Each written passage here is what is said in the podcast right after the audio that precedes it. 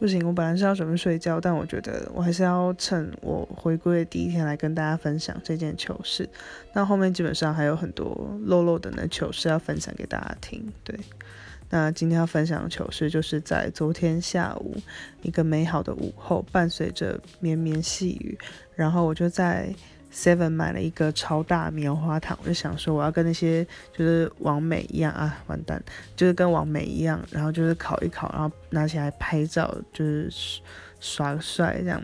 然后就我很聪明哦，我拿铁块，我没有拿塑胶块，然后我就用铁块戳好巨大棉花糖，我就想说拿到火上烤，那烤一烤，烤一烤，烤一烤，我靠，妈的，它整个烧起来了，就砰，就你知道，我那瞬间就觉得自己像奥运选手拿着那个火把，有没有开开开始在那个家里面乱跑，然后我就问，就是反正问问我妈说，哎妈妈妈，那棉花糖烧起来怎么办啊？我说你觉得我是智障，然后。我妈说：“你赶快把它放到水里面，你还干嘛？”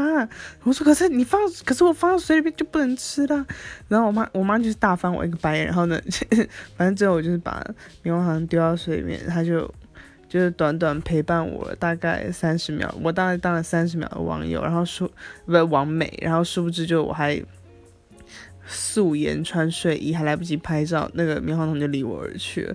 不过也还好了，我差点把家里烧起来，可可。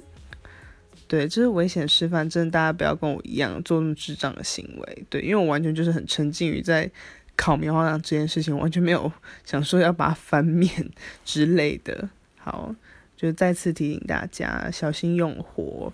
对，好了，那我真的要去睡觉了。现在是台北时间上午三点三十七分，那就在这边先跟大家说。早安，或是晚安喽，拜拜。